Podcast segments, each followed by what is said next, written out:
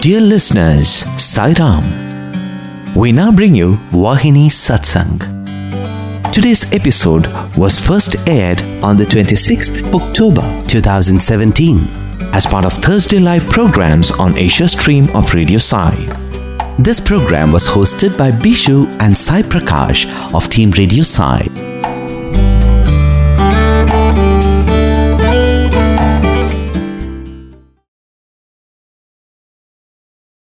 Saram, dear listeners, and welcome once again to Vahini Satsang. This is the 38th episode of this series, and we are discussing the 13th chapter of Prema Vahini. By Bhagwan's grace, for the last two sessions, we have been having Professor Venkataraman for this program. That is since we started chapter 13. And thanks to some of your feedback mails, dear listeners, wherein you expressed your happiness to listen to Professor once again after a long gap. Sir also is very happy to share his reflections. In fact, as the birthday approaches, there is a lot of work that demands his attention, but Sir has kindly come today too for this session. Thank you very much, Sir, for making it convenient to come once again. Thank you for having me, tolerating me. And dear listeners, we have a pleasant surprise. We also have today joining us in the discussion Dr. Shivasankar Sai, the former warden of Sri Sathya Sai Hostel for Senior Students, Prasanthi Nilayam campus, and currently the Dean of Sciences of Sri Sathya Sai Institute of Higher Learning. Welcome, sir, to this program. Thank you. I'm honored. So, dear listeners, with prayers to Bhagwan, we will begin this session.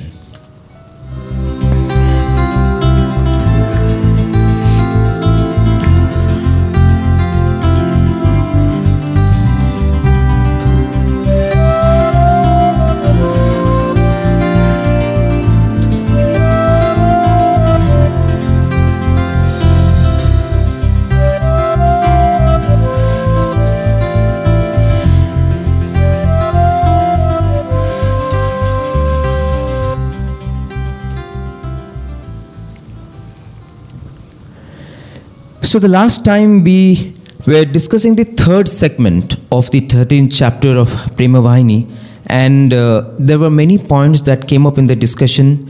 Brother Sai Prakash also was there, and in fact, we could not exhaust everything that uh, we wanted to convey. So today, let's listen to that segment once again, and then probably I will, in one or two minutes, just summarize what we discussed last time, and then we will leave it to Professor Venkataraman and Dr. Shiv Sankar Sai to take the session forward. అట్టి పవిత్ర గ్రంథాలను ఇప్పటి మనవారు కొందరు గమనించక ఎలుకలు కొట్టి బూజు పట్టిన అట్టి తుక్కులే మన దిక్కని తలంచక పారవేయుచున్నారు. ఈ తుక్కునే పాశ్చాత్య దేశీయులు పరిశీలించి పరిశోధించి వాటిలోని అద్వితీయ తేజఃపుంజములను బ్రహ్మమణి రాజములని గ్రహించి కన్నుల కద్దుకొని శిరమునందుంచుకొని తమ జాతులకు అమూల్య అలంకారముగా చేసుకొని భరతఖండం మాకిచ్చిన విలువనెరగని ఆస్తి ఇది అని సముద్రం దాటిపోవు మహాఘోషముతో పట్టజాలని సంతోషంతో పలుకుచుండగా అట్టి వాటికి అర్హులైన భారతీయ బిడ్డలు ఏమి చేయుచున్నారు? చెప్పనా? ఆ గ్రంథములేవో వీరు చూచుటే లేదు వినుట లేదు తలచుట లేదు. కోటికొక్కడైనా వాటిని చదివిన వానిని మూఢుడని బూతుతిట్లు తిడుతున్నారు. అవి ఒట్టి తప్పుడు తడకలనుచున్నారు. వాటిని రచించిన గ్రంథకర్తలెవరని వాదించుతున్నారు అట్టి పవిత్ర భాష దైవ భాష అయిన సంస్కృతమును అభ్యసించవలసిన వారు అది కష్టమని చెడామడా తిట్టి ఇతర దేశులకు అప్పగించుతున్నారే? ఎంత విచిత్రం. పోనిండు. దేశ భాషలైనను సక్రమంగా అభ్యసించుతున్నారా? లేదు. The secret texts of India which are discarded by the Indians today are picked by the westerners and diligently studied and researched upon realizing that it enshrines incomparable sources of illumination and priceless pearls of wisdom, they lift it reverentially above their heads and acclaim it as the precious gift of Bharat to themselves and their children. They carry it across the seas with joy in their eyes and thankfulness in their hearts. Now shall I reveal what the children of India, who are the rightful owners of this, have been doing? They neither look up these pages, nor listen about them, nor even concern themselves about them. One in a million reads them, but even he is ridiculed. These books are laughed at as a conglomeration of lies and legends, and they argue about their authorship and historicity. Instead of learning the sacred language Sanskrit, they dismiss it as very hard to learn and pass on the treasure to scholars of other lands. What a sad spectacle is this! It would have been some compensation if they attended carefully to the study of their mother tongue. But they do not do even this. There is sheer neglect of learning, and as a result, lack of peace everywhere.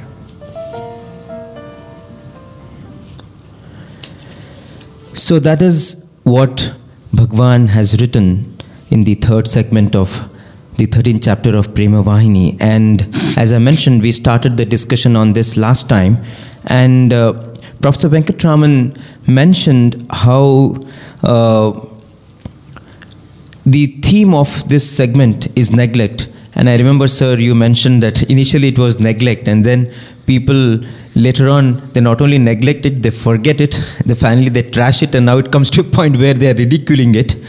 But you gave three significant points uh, uh, when you analyze the situation and, and the contributions that sages and saints have made to our past. You said our ancients gave us a formula to maintain moral equilibrium in society. And the tool for this moral equilibrium you mentioned is duty. And then came the final point where you said that this duty has to have the fragrance of prema. And no one is exempt from duty. Duty, the hue and the color of it might change, but duty doesn't change. And then you mentioned about this five types of duty that Bhagwan mentions, the Rishi Yagna, where basically we offer our gratitude to our ancestors for giving us these Dharma Shastras and the Upanishads and the body of principles to guide man's life as each one strives to attain the final goal of self realization. Then you mentioned about the Pitru Yagna, where we have to pay our gratitude and we have our duty towards our parents. As bhagwan says fuddu heddu blooddu duddu we have all these responsibilities. The parents who brought us up we have to show them gratitude in so many ways. Then you mentioned about the deva yagna basically referring to the bounties of nature. How the worship of the sun god and the moon god it's all basically showing gratitude to everything god has conferred to us in the form of nature and one other very beautiful thing i read about this where bhagwan mentions in a discourse is in our body in our every organ and limb there are presiding deities swami says in the form of rasa and that is why these deities are called angi rasas the presiding deities Yeah. of the angas Angas. and Swami says, so these deities in the subtle form protect the organs concerned, and we have to express gratitude to them in the form of Deva Yajna. And then you mentioned the fourth, which is the duty towards our guest, which is called Manusya Yajna. We have to respect everyone. And finally, the duty towards nature, the Bhuta Yajna. And as you said, that was the custodian. We have to be the custodian of the planetary ecosystem. And Bhagwan mentions how unconsciously we hurt so many insects and microorganisms during our daily work, and we have to atone for that sin. The rishis, in fact, used to maintain uh, in their ashrams so many animals. They would offer food to the cows, the deer, and in fact, in our traditional homes also, we see that ma- many many mothers would first offer something to um, you know the insects, and they would put something out of the window to just to offer or put something on the parapet wall for the crow or you know for other organisms. And so that somehow is there in our culture. This whole concept of bhuta yagna. And uh, then, as you mentioned about duty, you, you refer to the three strands connected to duty, which is the karma, bhakti, jnana. And you explain with a very beautiful example of how we can do our duty with karma, bhakti, and jnana. Now, the question, sir, as we discuss about so many facets of this duty, what is the duty that we have towards our future generation, if something we have to convey to our youngsters of the generation of today, you know, they say they'll say, yeah, we cannot read all the scriptures. Uh, there is so much there, and we yeah we don't understand Sanskrit, and it's a fast-paced world. It is everything is fast, fast food to fast trains to everything. In fact, the other day I was reading the Elon Musk, who is the CEO of SpaceX. He says that you know um, they are they are working on to fly people in space rockets from New York to London in just 29 minutes. that is the new technology they're working. So we are in such such such a fast world, uh, whatever this fastness means.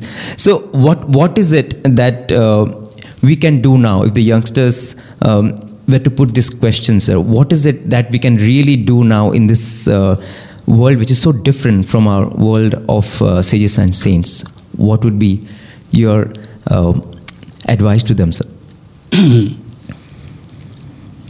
I am reminded of what in America, excuse me, um, what in America is called commencement address. In India, we have the convocation of a university toward the end of the academic year when students go out. There, they do it differently. They have it at the beginning of the year so that new students are there Oh. and the others are going out. And uh, this is in the United States. I don't know what is the situation in UK and other countries. So this commencement address is a big deal. One fellow came and gave a uh, commencement address that was totally unique. He said, Young students, I have come here to tell you that me and my generation have created one unholy mess. I am handing the can to you. Good luck. I mean, in a way, you don't have to think of the your future. The only people who think about it are conservative economists in the United States. And uh, the conservative philosophy is the government must get out of everything. Hmm. Then the government does not spend. then the government does not have to have ta- give- uh, levy taxes.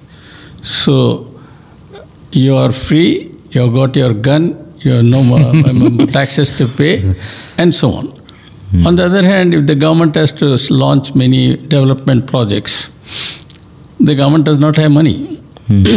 you can say government can print money. Government cannot print money. Very few people know that. In every country, there is a bank. In England, it's the Bank of England. In India, it's the Reserve Bank. Reserve Bank. And the United States, there is a federal, uh, what, uh, I forget the name of the. Uh, uh, Federal Bank of no, no, no, no. Federal Reserve. No, no, no. There is a, uh, now, because of age, I'm forgetting the name. Federal Reserve. Yes. That's what they call. And they print the bank, uh, ca- Money. this thing. And nowadays, they don't even do that. When the Federal Reserve gives loan to the United States government, it's a computer key, it's pressed and money is transferred. It exists in some data space. The point is, the government borrows from a banker. Just as I go to some bank or the other, which I don't, by the way, to get loans. I am offered it every day. Ten mails come to me, I, I delete all of them one by one. So they have to borrow. Now they can simply say, Go to hell, I'm not paying. They can do that because it is in their currency. Previously, they could not do that because there was the international gold standard. Yeah. In Nixon's era, they went back from gold standard to dollar standard. Dallas. But if they do that, then what happens is the government loses credibility. You borrowed money and you did not pay. So they cannot pay back to the Federal Reserve in some sort of computer dots. They have to actually collect money and give it back. So how do they collect money? By taxes. Taxes. Okay?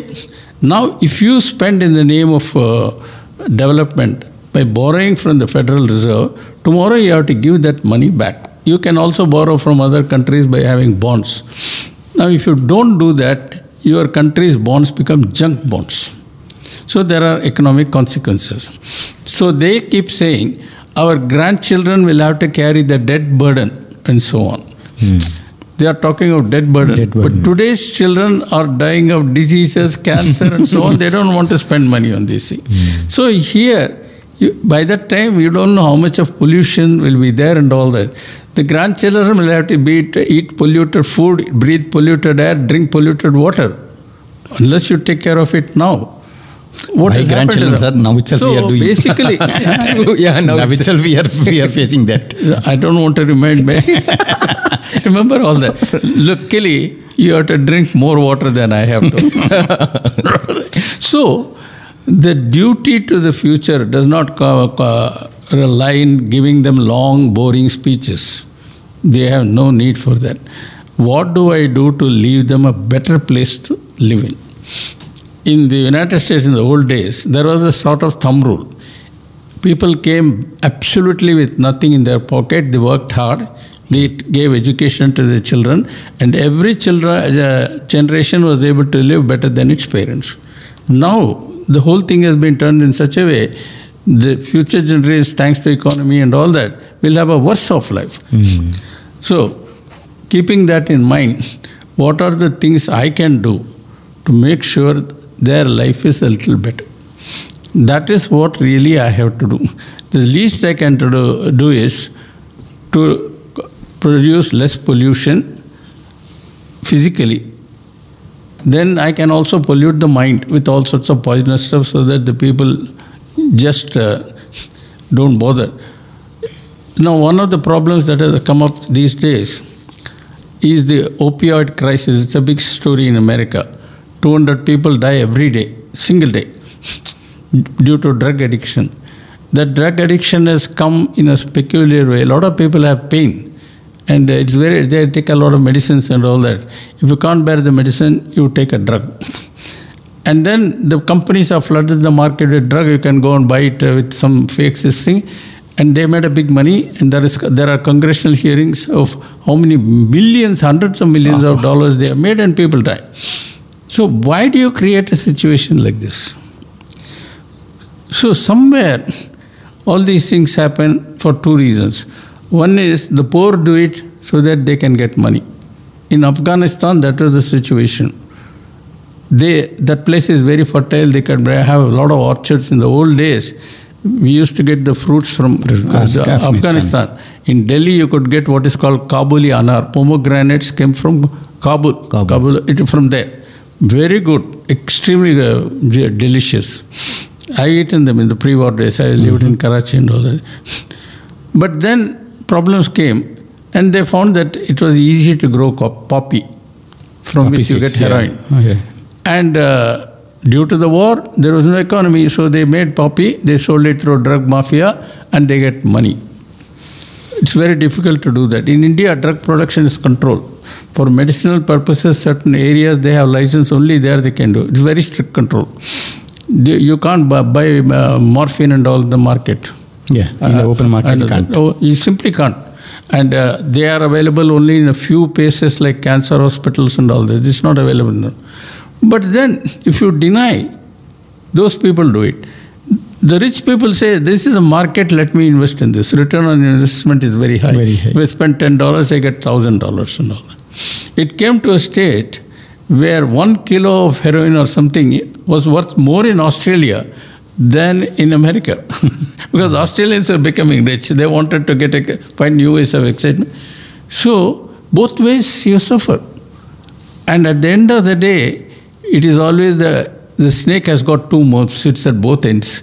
Most of the us are in the middle. Hmm. So, what are we going to do? That's the question. I will end this segment, uh, big bhashan, with a small comment. In economics, there is a thing called free riders problem. Free rider is he wants something, everything free. So No if you- free lunches, they say. that is a different thing. This is a free rider. Rider. The free lunch is a different story. There ain't no free lunch. It is true. Okay, you can't uh, do commit sin and get away with it. That's different. Free rider is as follows. If you go to him and say, "Help me with this solving this problem," he'll say, "Hey, this is a silly problem. Don't you? it's uh, buddhi leda, Why do you come and disturb me?" So you get out. There's a very big problem. You go to the same free rider. It's a very big problem. Oh yes, it's really a very big problem. You see, so many big people have tried to solve this, they have not been able to solve. How do you think I can solve? so, either way, don't touch me. I'm- I, I, I, I, leave me alone. Everybody finds some excuse or the other for this thing today. Even when it involves, say, Swami's work. Then what happens? So, we talk of duty, but we don't talk about dodging duty. That is the problem. So, how many people are prepared to look at it? And every day I find that people forget the essence of duty, spirit of duty. They talk tons about Swami, they have never watched him doing duty. And then the, the, we get lost in something uh, like, uh, I hate to say it, but I have to say it Swami's experience. Nobody knows what Krishna says about duty in Bhagavad Gita. He says, Arjuna, all the worlds belong to me. I don't have any duty. I own everything. You don't have to give me anything. But when I come with a body, I act as if I have a duty so that you will see me. And don't think I lie on my snake sofa with a remote and change, change channels. I'm putting it bluntly and crudely, but that's it. No, he comes and does duty. Even in this avatar, he says that in a discourse given on the last part, uh, one day of the 1974 summer course in Vrindavan, bef- before the hostel was built, with that small pond, Correct. you know, there. Pond. He says that. So, we don't pay attention to that. Duty is should be my spontaneous nature, and it will be curbed by selfishness on one hand, and what you call uh, difficulties on the other, both of which make me forget God. Sorry, that was a bit long. No, no, I, I think that, that I have that uh, weakness, so we have to. You have to find ways of shutting me up. No, that is your strength, sir. That is your strength. In fact, as you mentioned about duty, I'm just reminded of how uh, Bhagwan so beautifully explained the essence of Bhagavad Gita by uh, referring to the opening shloka and the closing shloka of Bhagavad Gita. and Mama Dharma. Mama Dharma. Beautiful. Uh, and that, Swami that is the essence of Bhagavad Gita, Swami said. Mama Dharma. But I want to know how many people know what is the meaning of Yes. Dharma. Yes. Yeah. What do you understand by Mama Dharma? Yes, sir, you should share, sir. You, you, you better ask that question. You're the professor. Professor don't have to answer. See, they don't have to know the answer. They don't have they are correcting the uh, answer paper. if you give, don't give me one second, go to court. This professor doesn't know anything. Swami uh, tells it as uh, Atma Dharma. Though Mama Dharma in the normal sense that you know you do whatever is uh, you- the ordained Okay, you. okay. Oh, This Atma Dharma, I have heard of Dharma, I have heard of Atma. You're bringing, marrying the two. What is this Atma Dharma? what what I understand, what Swami brings it down to the um, level of uh, our our own understanding is that what is ordained, what is good for the people, and what actually inspires you to do is Swami says Atma Dharma. Why? Farm- what I want to know is, you have brought the word Atma there. What does it do? Why can't you give some other name? Uh, Swami Sorry, gives Professor. yeah, sir. No, being- I I have to learn, of course, from a- you, sir. I'm being heard. Now you are, I will sue you for saying that. I never taught it. sir, no, uh, I'm mentioning all this because sir. tomorrow. It's very important for us to understand No, no, that. not that. Tomorrow, if this discussion arises somewhere, Yes. you will remember all the scolding I gave. Yes, you. sir. Yes, sir. I do remember. So all your lawyers are going to attack me. That doesn't matter. Uh, Swami um, relates that Atma Dharma to the uh, Sudharma or the Dharma which is actually will be helpful for the entire society, sir. As I understand, Swami does not only give that uh, Atma and No, no, Brahman. wait a minute, wait a minute. We started with some reference to duty. Duty, From yes. there, we have somehow uh, got into the island of Atma Dharma, and you are trying to take me to other dharmas and all that. what has that got to do with duty? You dropped, you mentioned one word, but it went off very fast. Like a tweet.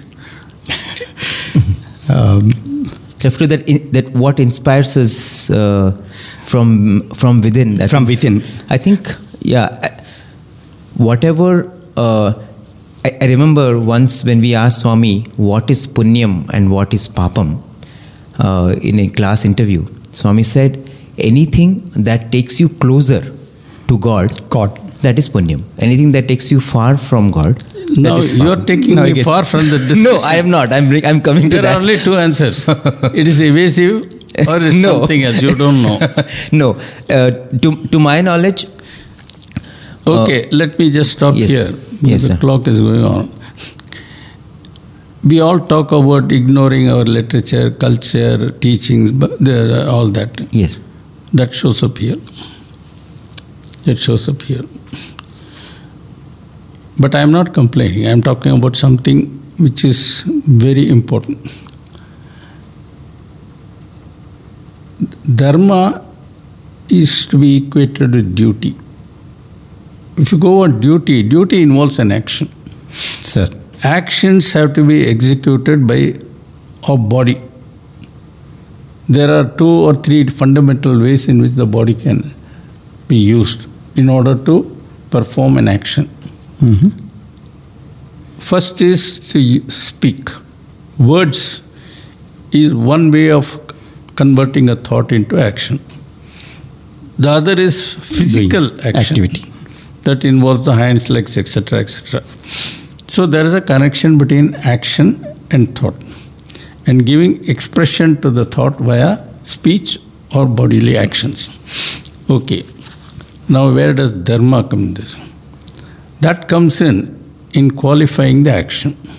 Mm-hmm. Is the action dharmic? That's the first question. Because God always comes when but dharma declines, etc., etc. So somewhere or the other, there's a connection between God and dharma. That's the reason Krishna, God Himself has said so. Yes. Okay. So now, if that action must be dharmic, there must be some specification.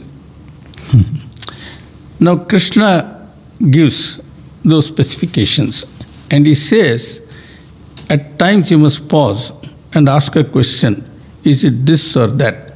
So, if it all these boxes are ticked, ticked, you can sort of say it is likely to be dharmic. If these are ticked, it's No. not dharmic, it's adharma. The, and he says, destiny has played. See, actually, Arjuna asked the question, What is my duty? Is not fighting is my duty or fighting is my duty? If I look at it one way, this is this looks to me dharma, that looks like my dharma when I look at it the other way. So please tell me clearly what exactly my duty is. That's Duty the is. question. He doesn't say whether to fight or not fight. fight. Explain to me in no uncertain terms. So Krishna says, You are a soldier. Destiny has made you a soldier. You are You have to perform the duty. And your job is to fight for the cause of Dharma. So this is a Dharma Yuddham. You are the team Dharma, they are team Adharma. And I will come and support you. I won't participate, but I will be supporting you. You have my goodwill, blessings, etc. So after saying that, going round and round in many ways, he says, do the duty to which you are born. That is to say, where destiny has placed you. If destiny has made a teacher, be a good teacher. Don't sort of uh, uh, bunk class and sell real estate. okay, that is being done these days. So that's not duty. Second thing he says, do your warrior's duty. Don't talk like a sannyasi. You are not a sannyasi. So, sannyasi is someone else's duty, another body's duty, human being. That is called paradharma. Your dharma is swadharma. Do the duty to which you are born. So, he introduces the word swadharma. Now, what is the basis of swadharma and so on? Krishna doesn't say anything. Only Swami has said it. No one else on earth has said it. Swami said the reference for Swadharma is Atmadharma. The Swadharma is implemented on the basis of a thought from the mind. So you have the instrument, you have the source of thought, engine of thought. What about Atma Dharma? Is there any source book, library for Atma Dharma? That is the Atma in you. So, Mama Dharma means one seeing it in one way, doing my duty, and the reference is Atma Dharma. To put it differently, as Swami says, Atma Dharma is the Adharam, Swadharma, as implemented by a body with senses and all that, is Adheyam. Adheyam.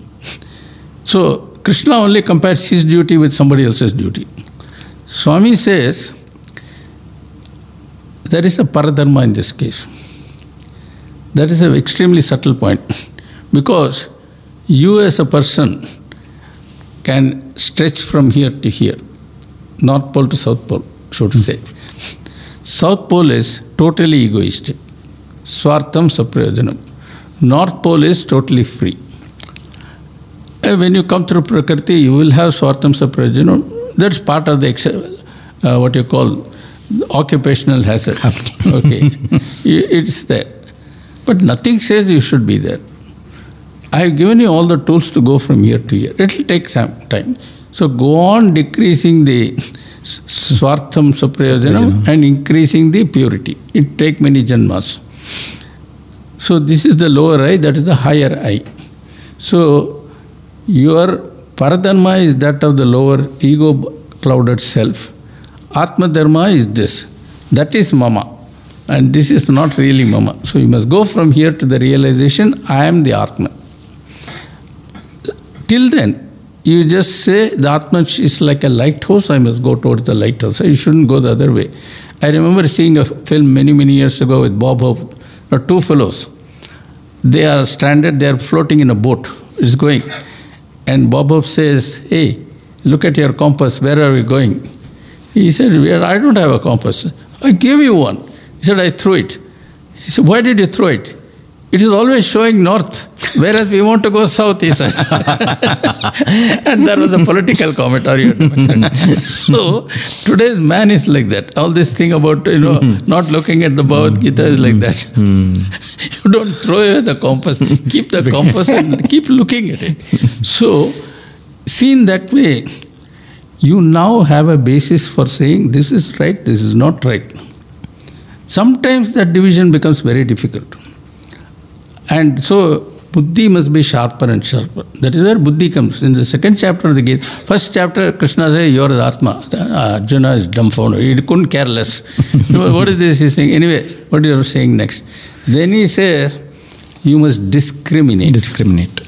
not racial discrimination and uh, caste discrimination. Discriminate between good, and, and bad. So that requires some reference. So that is where the role of the Atma Dharma becomes important. And that discrimination must be sharpened. There are many ways of sharpening that tool.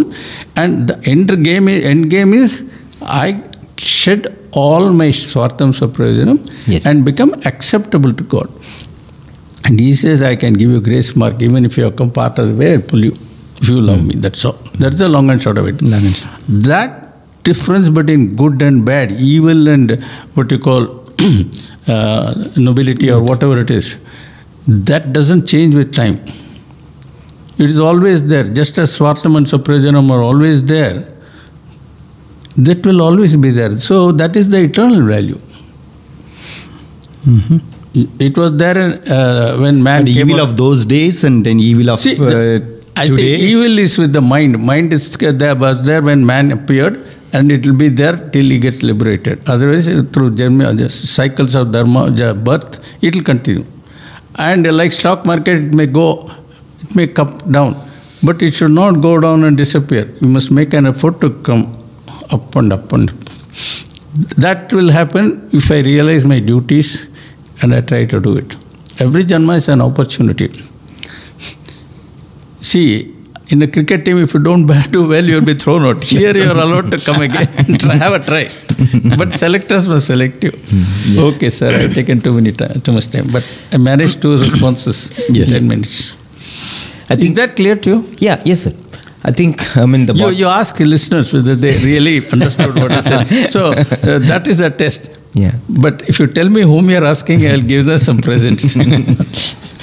Rigged election. I- I- the, the bottom line of uh, uh, what we need to do and constantly i think um, an introspection that we can do every day as we are doing our daily tasks No, I, that should not be done that way. You don't do an introspection. You as you write. yes See, when you write a question paper answer, Correct. Yes. as before you go to the next question, just check it. So, Yeah. unless uh, you, you can't uh, go go in a plane without compass and maps. Correct. And then after eight hours, you say, I "Have I gone to London?" No, you have gone to Nairobi. so uh, you make that, so the constant correction, Yes. which now is possible with GPS, which is a more advanced. It, it tells you exactly how far away. yes We must have a moral, Moral we have the god positioning system that is the atma positioning system Moral compass. So, uh, that's a good word. You can patent it. But then uh, we uh, don't bother about it.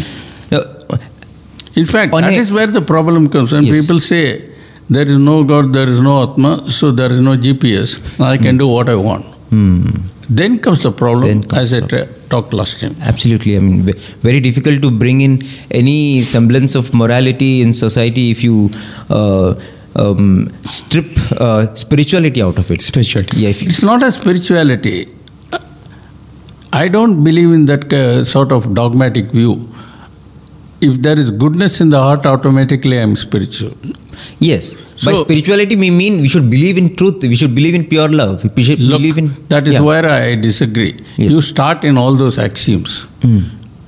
Spirituality, uh, uh, all that uh, is like uh, what you call advanced mathematics. Hmm. The, you go and talk, talk about spirituality to a person selling uh, vegetables here.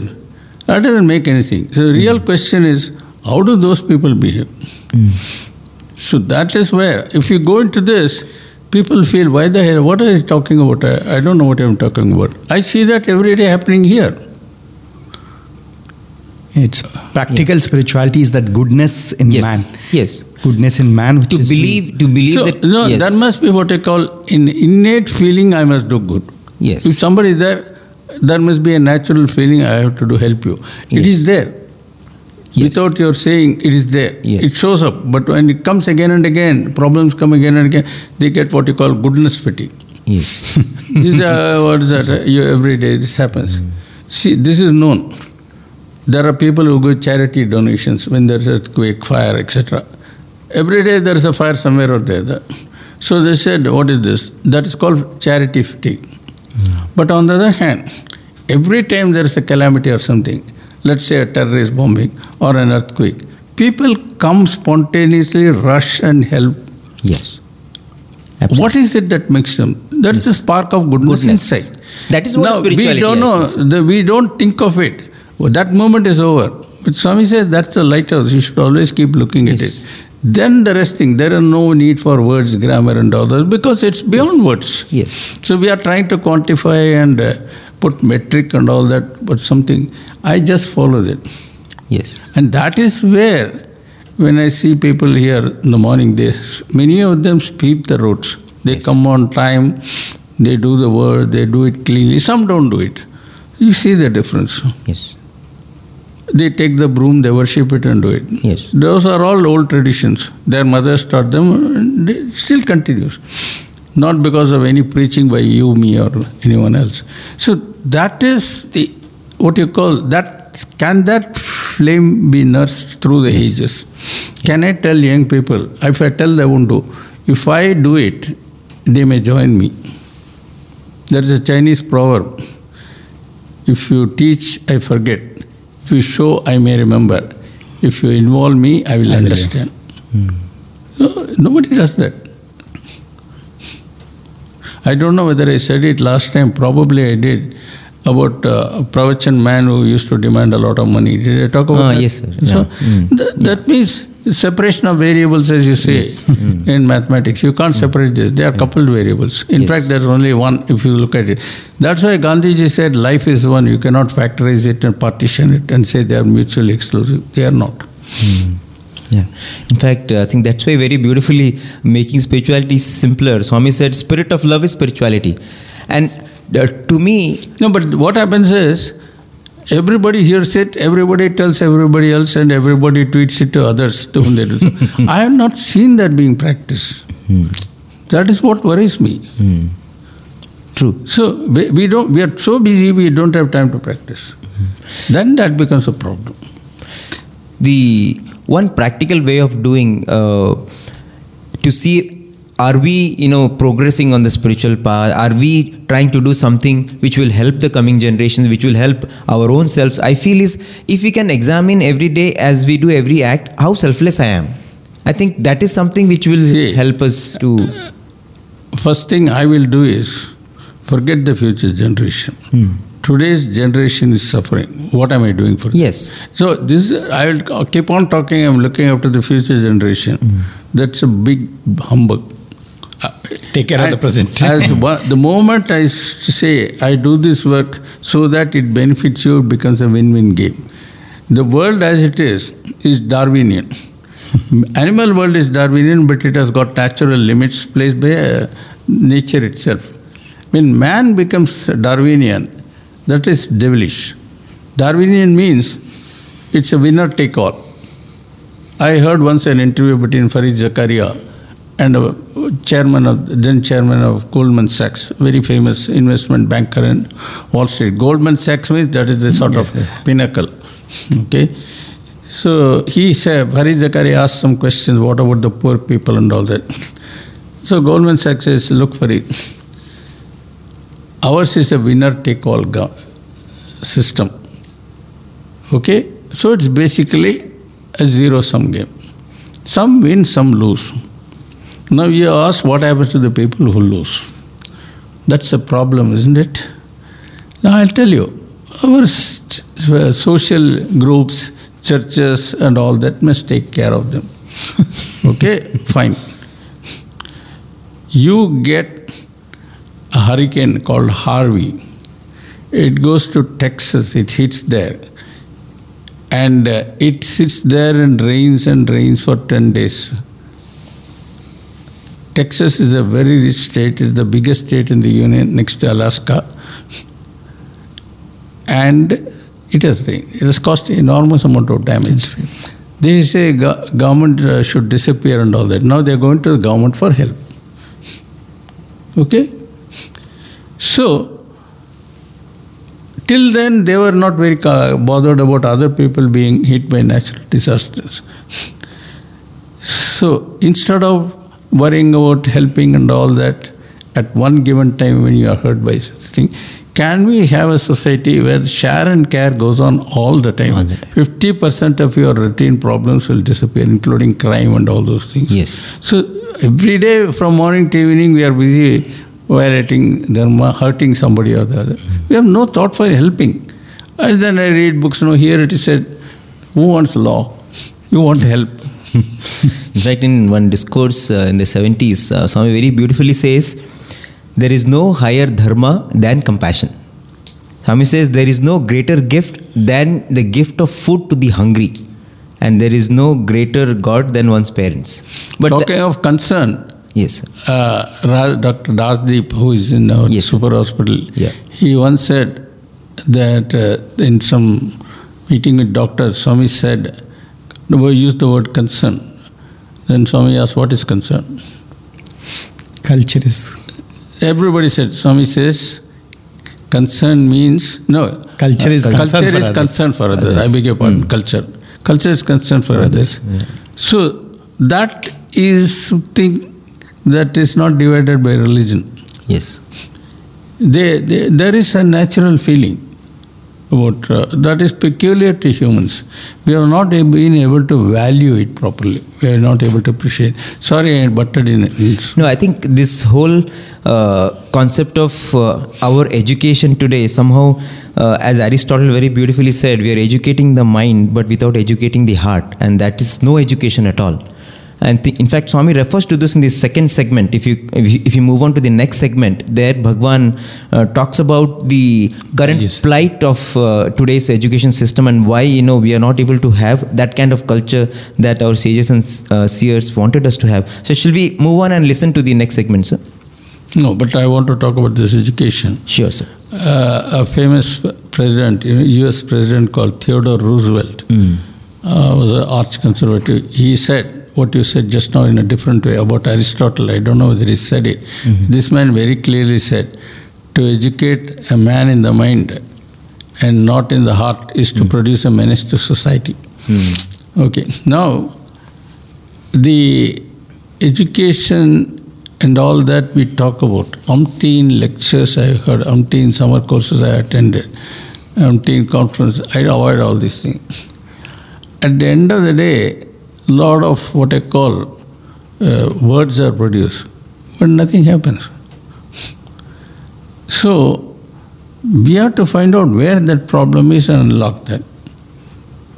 I know this for a fact because when I tried to do the uh, awareness classes, I found over a period of seven, eight years how the interest of the students was decreasing. And they came to a stage where they almost rebelled. We don't want these things. Of what use it is? I, this is clearly due to the ambience of society. What can I do about it? So the next best thing is to get involved and do things. The only person who did this on a very large scale in modern times was President Kennedy. He asked his brother in law, I think his name was Shriver or something, and he started the Peace Corps. The government gave money. You go to some other country, work there, we'll give you money. You do something to help them. Lot of people went to other countries. They mixed with the people, some small uh, water project in a village or some building a school, this, that. They came back enriched. What is that man who used to come from America, who used to have a flat here and also record people? You know, for that American, Yeah. I- he used to put it on the net. Uh, yeah, uh, Jones. Uh, Yeah, yeah. uh, Ted Henry. Ted Henry, Ted Henry. He, they, he, he was one such person.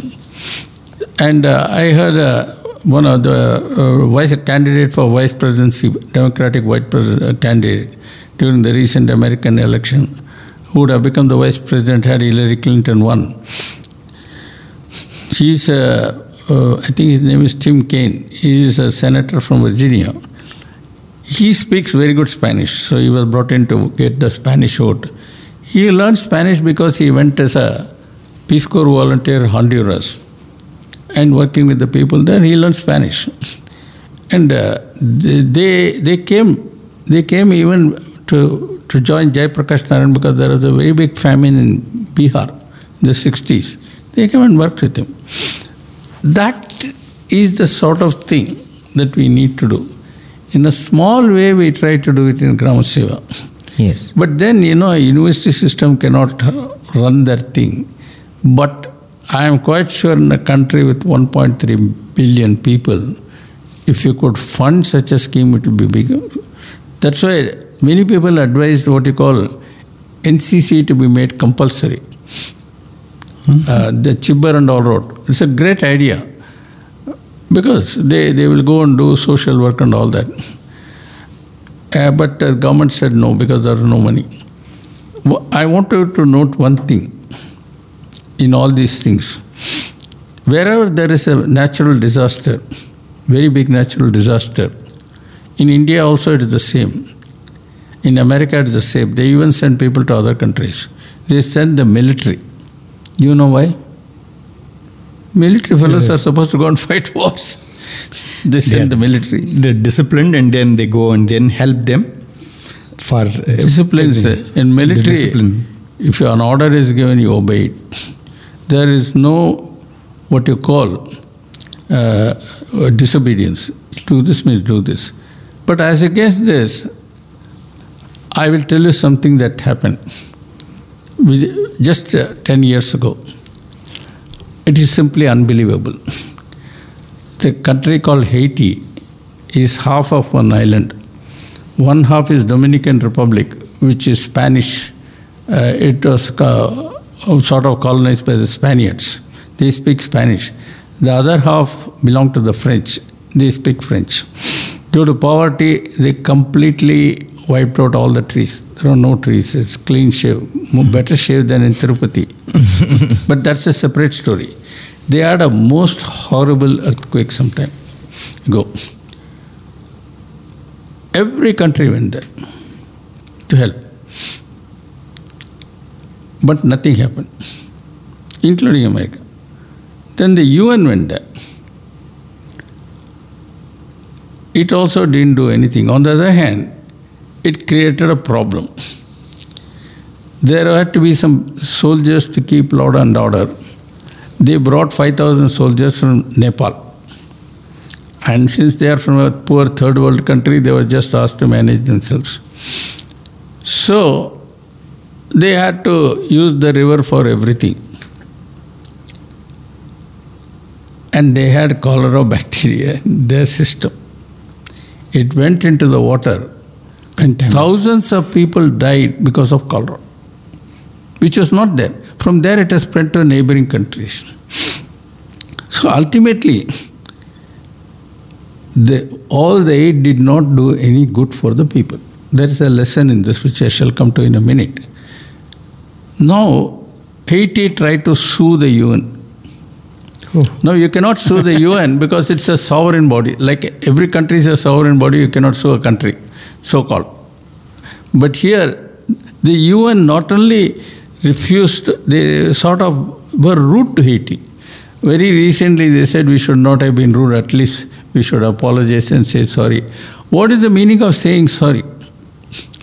Now, here is a classic example of too many people trying to do good, each in with his own ego and all that. And uh, ultimately, the Canadians had to build houses. They can build houses only if you remove the rubble. Nobody was that. That was supposed to be done by some country. They didn't do and all that. So finally, they called on the people. Ten thousand dollars, Lelo, do what you want. They walked out. The president's palace was demolished. He had no palace, no army, nothing. So when natural disasters like that strike you again and again and again, you're helpless. After a while, they must manage. That's what he say. So somewhere we, we all are one, we elect everyone, all these become cliches. It's become very easy to do that. So only when you are hit, you know what it is to be hit. That's the real problem. So I don't know how we deal with this. How many people can you sensitize? I think That's a problem. that the the, oh, the the biggest example of this, as you mentioned about all this, I was just only reminded of uh, how Bhagwan reacted when he heard about the plight of uh, the poor people marooned with the floods in Orissa, and the way Bhagwan reacted. I think th- those are the lessons that we need to learn. I mean, he has done so many projects like that, and if if we can take inspiration from that, even a little, I think. Uh, But not many people know about that. Nobody talks about it. It's not news. That's the problem. That- In fact, I met a lot of. Uh, there was a p- peculiar situation about Godavari project. It was done, almost done underground. Godavari drinking water project. So some lady asked me, Swami is talking about Godavari project. When is it starting? I had gone there with Sai Prakash and spent three days in Rajahmundry. L&T Ramakrishna was there. He took me all over the place, including to the tribal area. How do I tell her, and that is over. finished? The main reason is, except for the Anantapur dist- uh, the district water project, drinking water project, he had no inaugural ceremonies. Medak and Mahbub Nagar, they built a place and all that. Swami said, nothing. he didn't say anything, he didn't go. Maybe Chennai got the next. Uh, No, Chennai was also a funny story. Oh, don't know that. There was no inauguration. no inauguration though, but at least no, uh, there was no. a public function. No, no, that is a, a complicated story. Let the truth be told. You heard it first on Radio Sai. I'll tell you. That's what they say in America. With the case of um, Godavari, having gone there, I suggested a thing. Swami, you press a button by satellite and all that. Swami didn't say anything. Then he asked some people, go there, have bhajan, distribute prasadam, open the taps. That's all. It went unnoticed. In the case of Chennai, there was a lot of what you call interstate politics, to put it mildly. So, up to the Andhra Karnataka Tamil Nadu border, the project was done. Beyond that, it was not done. Then there was a change of government in Tamil Nadu. They said, Why don't you, Sai Baba, why don't you do all these things? That was all done. But then, at some point, the citizens were asked to uh, citizens mean what? You go to some fellows, fundraise, and then have a function. And uh, Swami was in- invited. All the politicians decorated the stage. And uh, the ministers and their family and friends were said, I was there. And Swami gave a talk. In fact, I remember one minister said, uh, You, Swami, you must now clean the Cooum River. So I wanted to say, Mister, Swami, the Cooum River is in your mind. mind. See, The real the- no, but there. that is one of the things. The Cooum River had actually been cleaned months before. Boats went there. But it got dirty in 10 minutes. Very simple. All the poor people live on the river side. They have no place to go, they are hutments. You clean it, they pollute it. That is a problem everywhere in the world. In Cambodia, the uh, capital Phnom Penh, the river Mekong goes. It's a very big river. Cambodia became very popular as a tourist destination, so a lot of slums. This government forced them with military power to go some 20 kilometers. Say they built houses. They all complained. So everybody said, "Why are you not happy?" He said, "Look, when we were there, we were suffering, but at least we got jobs. The tourists were near us, we could do things. Now you have put us 20 kilometers away. To come, I have to come by boat or something. I have to spend money. Where if a whole day is gone here to go from here to there, there to here. So in some cases, slum is life for me. That's what is happening in Dharavi in Mumbai. So we have gone to an ecosystem where we have painted ourselves into a corner. They have painted themselves into a corner. And long and short of it is, with Swami's projects, there was a top-down approach and bottom-up approach. What is it that the people want? He paid attention to that. That is not there. That is exactly what was missing in Haiti. What is it that the poor are suffering from? There is a problem. The same thing is happening now in Puerto Rico. They brought a big uh, um, American medical hospital ship. There is no way of taking them from here to that ship, and there are all sorts of logistic problems. So we are able to put man on the moon, but we are not able to solve these human problems. That is the weakness of the mind. Unless mind is coupled to the tank called hara, love, and compassion, Yes. I think as the, earlier also we have discussed, and you also mentioned it many times, how all the problems are created by the mind, but the solutions come from the heart. and that, that is the only way to go about. uh, mind cannot solve the problems it creates. Yes. Right now, I am seeing that every day. Yes. In fact, the, that is what Bhagwan refers to in the next segment. Probably we'll move to that in the next session today. Time is running out and we have to wind up the session for today. Um, but I think there was uh, the, plenty to reflect. Um, and given, given all the examples that you gave about everything that is happening around the world um, because of our neglect, uh, and how in these situations and in these circumstances, Swami's message becomes so relevant, taking inspiration from what Swami has done becomes so paramount. If at all we want to make anything meaningful out of our lives or uh, uh, want in any way to be uh, an inch uh, even a little to be called like a Sai devotee, even if we feel, think that we are a Sai devotee or we know Swami or if we pledge any association with Bhagwan, there is something that uh, we really need to do in terms of living up to this uh, uh, challenge. Not challenge, it's a joy of, of living up to a life of uh, selflessness. I think that is what is ultimately dharma, as Bhagwan says, the, the the biggest dharma there's no higher dharma than compassion and that is something that will uh, help us to uh, make bhagwan proud and that is would, would be our way of showing gratitude for whatever He has done. Non-stop compassion, non-stop compassion. unquenchable compassion. Absolutely, absolutely. Wonderful. So, dear listeners, uh, uh, with that, it's time to wind up this segment. Thank you so much, uh, Professor Venkataraman and Dr. Shiv Sankar Sai, sir. Um, so, please, when you have time, dear listeners, uh, please uh, make the effort to open the pages of Prema Vahini and uh, go through them because Swami is giving his Prema Vahini to each one of us. When we open the pages and when we read and reflect, there would be a message tailored to our understanding, tailored to our situation, tailored to what is needed for us to become better individuals. And if you make that effort, Swami will definitely speak to us from within and guide us. So please do this exercise and please do share your insights and your reflections. And if you have any questions, also on this discussion or anything concerning uh, the chapters in Prema Vahini, please feel free to write to us. As always, you can write to listener at radiosai.org. With gratitude at Bhagwan's feet for enabling this session and for giving us this opportunity to ruminate on his immortal message, we bring this session to a close. Thank you so much for being with us. Sairam.